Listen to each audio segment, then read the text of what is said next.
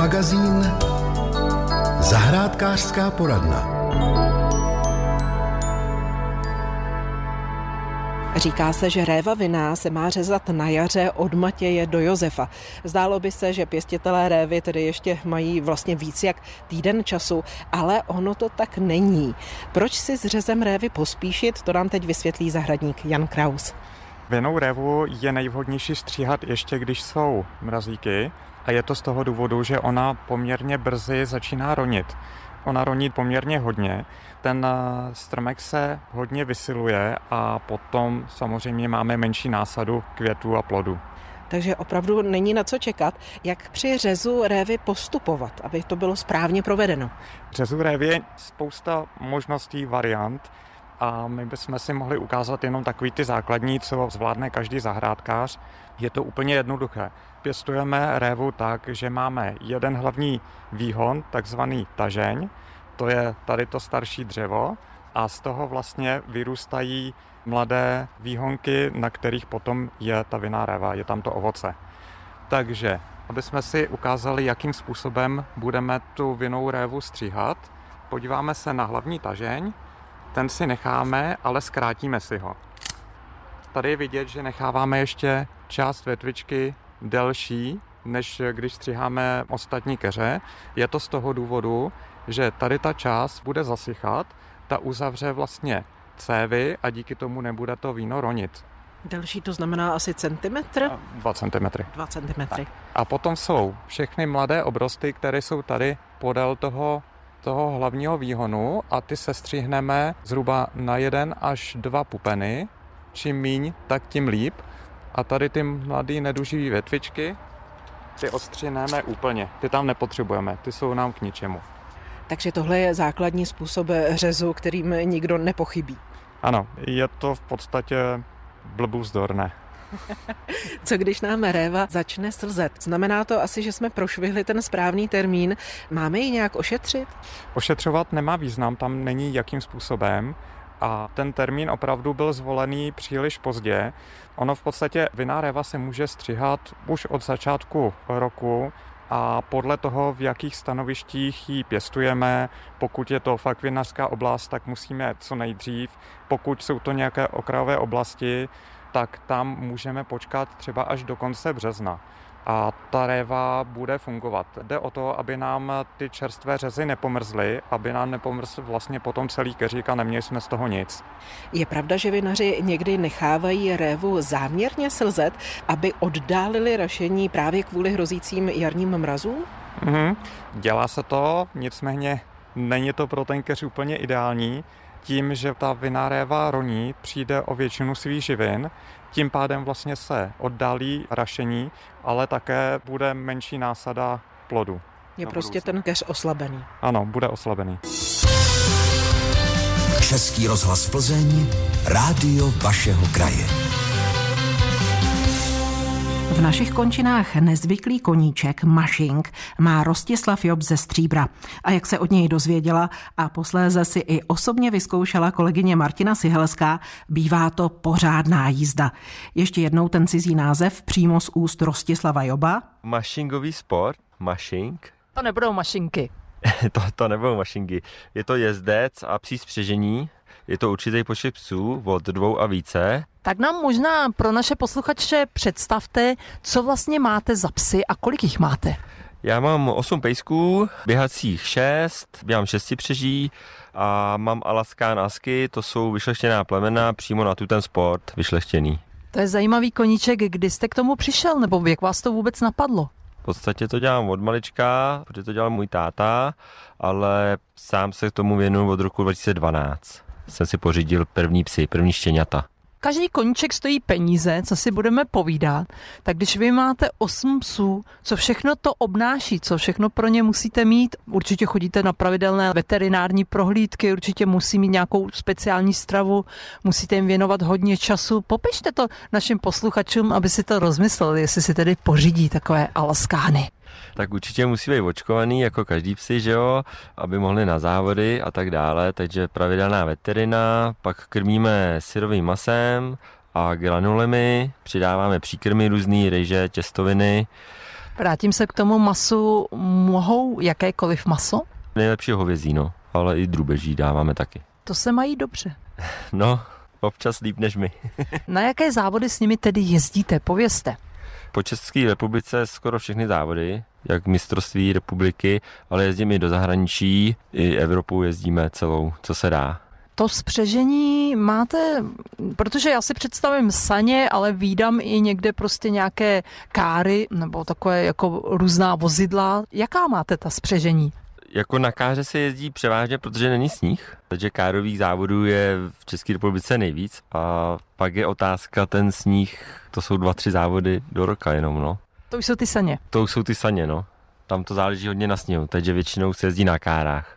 I tak je to zajímavé, ale vy jste dokonce získali s vašimi psími chlupáči nějaké tituly. Jo, tak určitě jsme, minulý rok jsme byli na Šidiváčkovi longu, tam jsme byli mistři republiky v prvním místě. Byl to etapový závod na čtyři dny, to znamená long, se ujelo 200 km celkově s jedním přenocováním venku s pejskama normálně na divoko. Jako dva dny, za dva dny 200 kilometrů. Čtyři, čtyři dny, celkově to byly čtyři dny. A jedno přespání. A jedno přespání na divoko venku s psíkama. Půjdeme se na ně taky podívat? Určitě. Můžeme? My jsme totiž v terénu a pejsci jsou tady ve velkém převozovém vozidle. Aha, tady musím přelít síťku a fouká tu. Tak, neskočí hned na mě. Je, ahoj. No, ty jsou krásný. No, je. Neboj se. Ale to je, to je radosti a nadělení a už jsem tady neskákat, ano, neskákat. Krásní jsou, vypadají dost mladě. No, mám tady nejstarší 6 let, psa, jinak máme 5-4, takže velice mladý tým. A nejsou moc vychrtlí? Ne, to se vám zdá, to jsou sportovní psy, oni nemůžou být tlustí, aby běhali rychle. Zase. Jo, to je pravda. Čeká vás letos nějaký závod? Už máme v podstatě po sezóně, takže už máme jenom náš závod Stříbrský sprint, kterýmu se teď budeme věnovat jak organizačně, tak i doufám závodně. Ten se koná kdy? Ten se koná 8. až 9. dubna. Kde? Tady ve Stříbře, ve vojenském prostoru, v kasárnách. Možná poslední rada, kdyby někdo chtěl chovat takové krásné plemeno, nemusí s nimi třeba zrovna jezdit závody. Co byste doporučoval takovým těm začátečníkům? Určitě bych doporučil, ať si k nikomu zajedou, kdo to jezdí hodně dobře závodně, k nikomu do kanelu, ať se nejdřív na to podívají, zkusí si zapřáhnout jedno dva pejsky a pak si myslím, že si rozhodnou, jestli ano nebo ne. A musí mít nějaké zvláštní vybavení, kotce, nebo to může být i doma? Můžou být ty psy i doma, když je to jeden pes, tak může být normálně doma v bytě, není problém. A když jich máte osm? Osm už je to na velký výběh a koce. Tak a my si ty pejsky teď oblečeme do postrojů. Do závodního postroje a zapřáneme si šest pejsků a pojedeme tady na káře nějaký okruh cca 5 kilometrů. To budou krásné fotografie, nezapomeňte se posluchači potom podívat na web Českého rozhlasu. Hobby magazín Vše o bylinkách. Se zajímavostí přichází do hobby magazínu speciále Rádia vašeho kraje bylinkářka a farmářka Štěpánka Janoutová. Znáte motýlí keř? Jedná se o komuli Davidovu, rostlinu, která k sobě svými kvítky v létě přitahuje motýly i další hmyz. A právě proto je oblíbená mezi zahrádkáři. V poslední době jí věnují pozornost také vědci a zpracovávají studie týkající se jejich léčebných účinků. Prozatím testy probíhají na myších a výsledky jsou poměrně slibné. Ukázalo se, že je dobrá při Parkinsonově chorobě, kdy vlastně redukuje poškození buněčních tkání, neuroprotektivní účinky má, to samé u Alzheimerovy choroby. Dále je velice zajímavé, že také má antimikrobiální účinky třeba na zlatýho stafilokoka, Candida albicans, listerie. Také se prokazuje silný analgetický účinek, který je dokonce někdy i vyšší než u léků na bolest, které si můžeme koupit v lékárně. Ukazuje se také, že by mohla být vhodná i při obezitě. Krmili myši velice tučným krmivem a používal se zde ten extrakt z komule a ukázalo se, že i přesto myším ubývala tuková tkáň a snižoval se cholesterol. Také protinádorové účinky vypadá, že bude mít a to sice na karcinom prsu a žaludku. Takže časem se možná s komulí Davidovou setkáme nejenom v byliných, ale také v klasických lékárnách. Je to možné, necháme se překvapit, každopádně nám udělá radost na zahradě obrovskou. Pěstování komule Davidovi neboli motýlího keře se s bylinkářkou a farmářkou Štěpánkou Janoutovou budeme věnovat v hobby magazínu Speciál za dva týdny. Český rozhlas Plzeň, rádio vašeho kraje. Říká se březen za kamna vlezem. Podle autorky květinových kuchařek Jany Vlkové můžeme spoza kamen popolést a to na okenní parapet. Jak to myslíte, Jano? No myslím, že na tom parapetu budeme se svými prvními semínky, která si budeme předpěstovávat. Co si předpěstováváte vy? Já si předpěstovávám rajčata, dýně a slunečnice. Někdo přidává papriky, s těmi se začíná už v únoru? S těmi se začíná už v únoru, nebo někdo taky předpěstovává peruánské mochyně a s těmi se taky začíná už v únoru, ale rajčata a dýně ty stačí až na konci března. Si tak říkám, že to jsou všechno rostliny, které se k nám kdysi dostaly z Ameriky. Přesně tak, ty rostliny, které přišly z nového kontinentu, z dobyvateli na lodích různých botaniků, tak to jsou rostliny, které vlastně si u nás za těch 500-600 let pořád ještě nezvykly a musíme je předpěstovávat, jinak z nich nemáme žádnou úrodu, že Jsou to ty, které jsme jmenovali na začátku, ale týká se to třeba i dalších, které vsazujeme do země, to jsou fazole a já mám ráda lichoře řešnice, to je prostě krásná, krásná jedlá rostlina, tak to jsou semínka, která chtějí jít až do teplé země, protože když je zasadíme příliš brzo, tak prostě schnějou. No pak samozřejmě brambory, se kterými musíme taky počkat. V březnu si je můžeme tak teprve připravovat. Ještě k tomu pěstování máte nějaké rady a triky osvědčené během let, které byste ráda předala našim posluchačům, aby se těm semínkům dobře dařilo, aby rostlinky dobře klíčily? Já mám, řekla bych, přírodní, přirozený přístup k tomu, takže jsou třeba lidi, kteří ty semínka namáčejí a taky různě piplají. Já se snažím držet je ve vlhkosti, což dělám tak, že přikrývám potravinovou folií, ale je potřeba to zalejvat a občas tu folii odendat a vlastně jim vyvětrat, aby to nezačalo plesnivět. Tak držet ve vlhkosti a větrat asi. To jsou mé triky.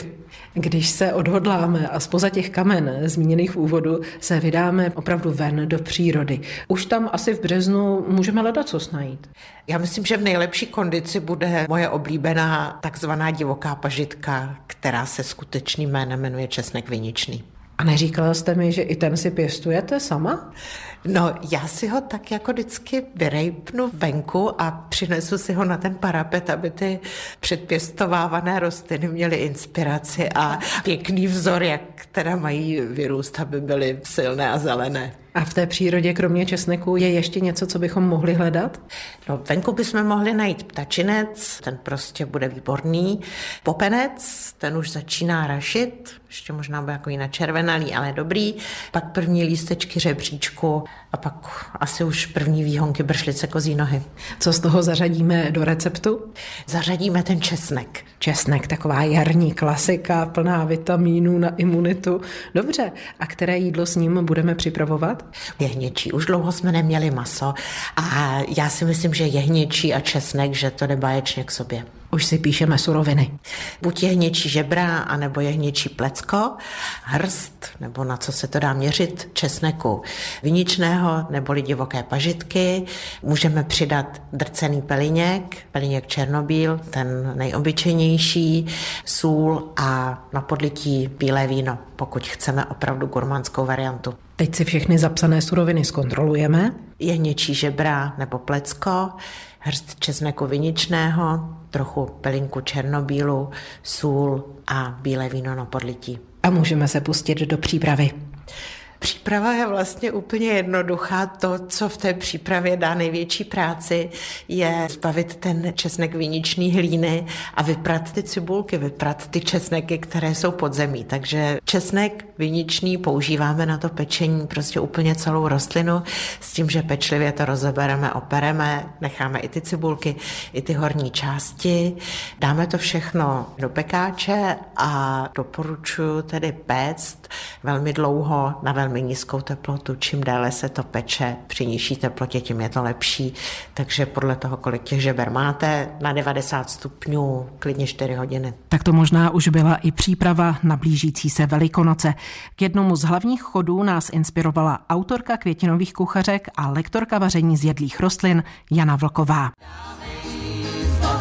Přirozenou zásobárnou vitamínu C během zimy a brzy z jara je zelí, zelí kyselý, jak se říká. A my dnes zelí zhodnotíme očima kuchaře, přesněji učitele odborných předmětů v hotelové škole v Plzni na Borech a šéf kuchaře Gourmet klubu Bezejmená Martina Havlíka. Tak zelí je určitě neodmyslitelná součást české kuchyně. My máme i to štěstí, že tady máme přímo lokální výrobce a můžeme si tedy dopřát tu nejčerstvější a nejkvalitnější surovinu. A když bychom se podívali do minulosti, tak bylo opravdu základ té stravy, konzumovalo se velmi často a když to bylo to kysané zelí, tak vlastně tím kysáním mělo i prodlouženou trvanlivost a měli takovou zásobárnu těch živin a vitamínů na ty zimní měsíce. Co je pravdy na příbězích o námořnících, kteří si brali sudy se zelím na moře? Těžko říct, ono nesnáší příliš vysokou teplotu, takže nedokážu odhadnout, jak dlouho jim vydrželo. Samozřejmě pokud je kolem těch 15 stupňů skladováno hezky pod vodou nebo bez přístupu vzduchu, tak vydrží i měsíce, dozrává pomaličku a jistě více kysne, měkne, ale zase, když se o něj člověk stará, dokáže udržet tu teplotu, tak si myslím, že určitě půl roku by vám mohlo vydržet. V naší kuchyni je zelí klasika, vepřo, knedlo, zelo. To je, myslím si, rodinné jídlo zatím pořád ještě úplně všech. Tak ono je to i zdravé, že jo? Máte tam vlákninu, jo, to zelí pomáhá trávicímu traktu dobře pracovat, je cenově dostupný a když člověk trošku dá práci a obmění ty teplné úpravy, vymyslí z něj po každý trošku něco jiného, tak si myslím, že se nezevšední. Říkáte po každý něco jiného. Poradíte nám, co třeba? Asi když je úplně čerstvé, tak je nejlepší jen tak chroupat. Když je na podzim měsíc, dva vyzrálé, je takové málo kyselé, pořád ještě připomíná strukturou čerství, tam si myslím, myslím, že bez úpravy. No a potom samozřejmě klasicky dusit na cibulce nebo zelná placka, pečená v troubě, třeba i jako náplň do slaného štrůdlu, lehce to orestovat na tuku, naplnit si tím slaný závin, anebo udělat si teplý salát, orestovat třeba na pánvi s nastrovanou karotkou nebo s kapustou, nakrájet si do toho balkánský sír, máte lehkou večeři, plnou zeleniny, křupavou, ale přesto teplně upravenou. Ono ta teplná úprava pomůže stravitelnosti. My jsme trošku asi zbytečně orientovaní na konzumaci syrové zeleniny, ale krátce teplně upravená zelenina je stravitelnější, tolik nenadýmá a ty živiny z ní jsou dostupnější našemu trávení. Je pravda, že přijdeme o nějaký ten vitamin, ale celkově vlastně ta krátká teplná úprava je prospěšná poslední době se k nám dostalo kimči, které není tady místní, není to u nás tradiční způsob přípravy, ale stává se čím dál tím oblíbenějším. Je to vlastně to samé, akorát, že to trošku víc pálí. Je tam těch chutí přidáno několik, jo, třeba rybí omáčka, takže je to chuťově výraznější, ale v podstatě rostlina je příbuzná a to kvašení je úplně stejný, tak já malinko na to kimči žárlím, že si jako tu pozornost nezaslouží, protože to naše kysaný zelí je stejná hvězda. Hobby magazín Zveme vás. Soutěžní výstava Modelářský svět, doplněná přednáškami, se o tomto víkendu 11. a 12. března koná ve středisku volného času Radovánek v Plzni. K vidění tam budou stovky modelů různých kategorií a návštěvníci si modelářství i sami vyzkouší. Na výstavu v Radovánku můžete přijít zítra od 9 do 17 a pozítří od 9 do 16 hodin. Do Patagonie za ledovci a horami až na konec světa se můžete v úterý 14. března pomyslně přenést v měšťanské besedě v Plzni. V 19 hodin se tam na vás těší slovenská cestovatelka Viktoria Čelovská, která v Jižní Americe pobývala půl roku. Seniori starší 65 let mají zvýhodněné vstupné. Všichni milovníci památek budou ve středu 15. března v 18 hodin vítáni v klubovně Hifi klubu Klatovi na společenském večeru Poznej krásy české země a neb něco z výletů přátel české historie. Navštívenými památkami vás slovem i obrazem provede Ivan Rubáš. Historie velkých šelem v Karlovarském kraji. To je téma přednášky Jana Matějů z Karlovarského muzea, která se uskuteční ve čtvrtek 16. března v muzeu Cheb představí střípky z historie výskytu vlka, rysa a medvěda v severozápadních Čechách. Začátek je v 17 hodin 30 minut. Jarní setkání turistů Karlovarské oblasti proběhne v sobotu 18. března v kulturním domě v obci Nový kostel na Chebsku. Po individuálních trasách tam můžete dorazit mezi 10. a 15. hodinou 30. minutou. Cestovat v Bačkorách budete mít možnost 22. března v infocentru v Toužimi. Do Indie vás svým vyprávěním od 18 hodin zavede Jan Flekal. Hobby magazín Houbařské okénko. Není to tak dlouho, co jsme v houbařském okénku mluvili o využití hub v elektronice. A protože podle vašich reakcí vás téma zaujalo, dnes s mykologem Zdeňkem Hájkem probereme další netradiční uplatnění hub ve výrobě oblečení a bod. Říkám netradiční, ale já si vzpomínám, že jsme před časem mluvili a že jste mi ukazoval svůj klobouk vyrobený z houby. Ano, jednak se vyráběly klobouky nebo čepice z proudnace kopitovitého. Teď už ta výroba zanikla, dříve se to vyrábělo v Jižních Čechách, pod Krkonoší, na Valašsku, na Slovensku. Dnes už to snad se dá pořídit pouze v Rumunsku, anebo přes nějaký web Bavorsku ještě to nabízí. Ještě bych měl takovou poznámku. Našel jsem v literatuře, že z trůnace kopitovitého se vyráběly nejenom klobouky, ale také roušky. Soudím, že to mohlo být například ochrana prašném prostředí, anebo například náhrada šály, aby člověku neomrzal nos nebo tváře. Takže přece jenom určitý způsob využití hub jako módních doplňků našli už naši předkové. Ale pochopitelně nedá se to srovnávat se současnými výrobními postupy. Jakou úlohu v nich mají houby? Teď na základě ekologických tlaků, říká se tomu snižování uhlíkové stopy, tak se hledají materiály, které by nezamořovaly přírodu a snáze se rozložily než umělé hmoty.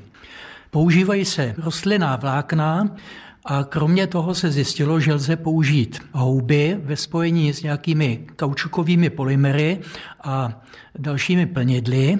Dají se nanášet na nějaký materiál biologicky rozložitelný a používají se ke svrchní části pantoflí nebo bot. A pokud jde o látky z hub, jak ty vznikají? Říká se tomu veganská kůže, používá se podhoubí, myčelivé vlákna, to jsou ty vlákna, kterými se houba množí, uměle se pěstují a z této textilie se může vyrobit ošacení, ale také doplňky, například různé kabelky nebo tašky. A jak vy se na tyhle novinky díváte, co by mykolog, vy osobně? Nese to doba. Výrobků je čím dál tím obrovské množství a musíme tedy opravdu držet krok a snažit se najít materiály, které, když se pohodí, tak v přírodě se za krátký čas rozloží a nebudou škodit. Zdeněk Hájek, předseda Mykologického klubu Plzeň a další zajímavost o tom, jak je možné využít zvláštní vlastnosti hub a zároveň tím chránit naše životní prostředí. Hobby magazín Ptáte se? Odpovídáme. Sněženky a bledule jsou let, kde už v plném květu. Záleží pochopitelně na poloze lokality, kde rostou. Na zahrádce jsou pro nás takovými opravdu prvními posly jara. Potřebují i tyhle jarní květinky nějakou pěstitelskou péči? To nám poví a tím na dotaz jedné z našich posluchaček odpoví zahradník Jan Kraus. Sněženka a bledule opravdu péči příliš nepotřebují. Pokud bychom jim chtěli něco dopřát, můžeme na začátku jara nebo v předjaří, ještě než budou kvést, tak jim doplnit nějaké zásobní živiny, ne dusík, ale fosfor a draslík. Takže v podstatě podzimní hnojiva, když to řekneme takhle jednoduše. Druhá možnost je použít organické hnojivo taky v tom předjaří, ale potom se o ně už nemusíme vlastně vůbec starat. Oni se žijou svým životem. A co potom po odkvetení? Máme sněženkám a bledulím věnovat svůj čas a pozornost? Potřebují to? Nepotřebují, ale pokud bychom chtěli my, aby se nám rozrostly někam dále, tak můžeme, pokud začnou zatahovat v podstatě po odkvětu, můžeme cibulky vykopat, rozdělit, udělat menší trsíky a ty zasadit na jiná místa. Ujmou se asi bez problémů. Nebudou s tím mít problém. Je to cibulnatá rostlina, takže ty to zvládnou velice dobře.